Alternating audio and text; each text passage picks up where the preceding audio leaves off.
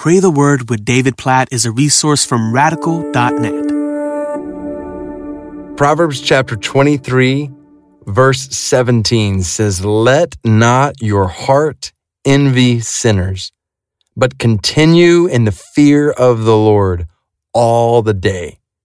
Let not your heart envy sinners. We are all tempted to look at people who are living in sin around us and to see even temporary satisfaction that comes with sin and to be tempted by it.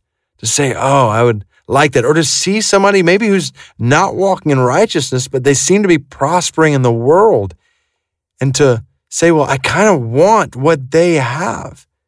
Let not your heart envy sinners. Don't envy at all. We've been encouraged in that way in the Proverbs, but particularly those who are walking in unrighteousness, We're walking in sin before God. Instead, continue in the fear of the Lord all the day. Don't focus on sinners around you and what seems to be advancing and good and prospering for them. No, focus on God and His holiness.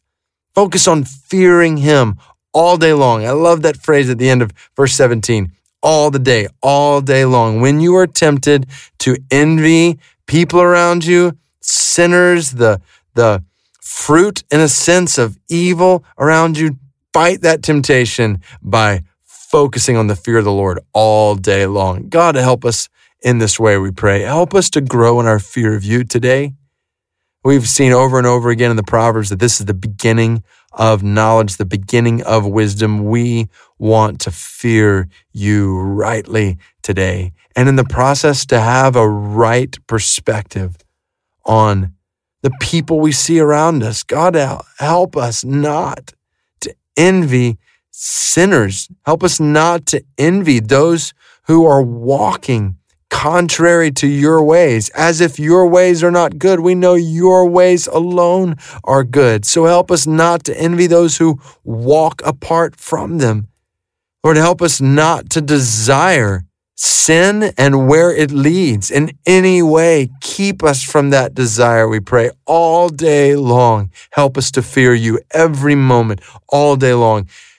Capture our minds and our hearts with the fear of you all day long. Help us to continue in the fear of you every moment of today, we pray. In Jesus' name, amen.